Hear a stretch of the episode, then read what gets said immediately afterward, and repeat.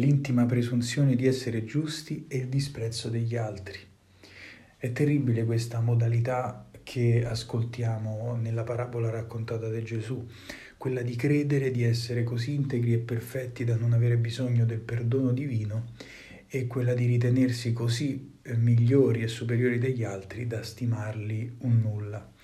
Questi due atteggiamenti hanno ben poco a che fare con la natura di Dio, con il cuore, come direbbe Papa Francesco, il cuore di Dio è misericordia, che è perdono, cura, giustificazione, amore, compassione.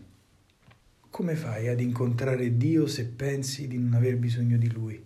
Come fai a dire di conoscere la sua caratteristica più essenziale, che è la misericordia, se poi non l'hai mai veramente sperimentata? Chi si lascia amare da Dio nella sua misericordia, umiliandosi e abbandonando la propria superbia, allora è talmente pieno di quell'amore che sente come un'esigenza quella di riversarlo sugli altri. Chi ama veramente Dio non ha spazio per il disprezzo.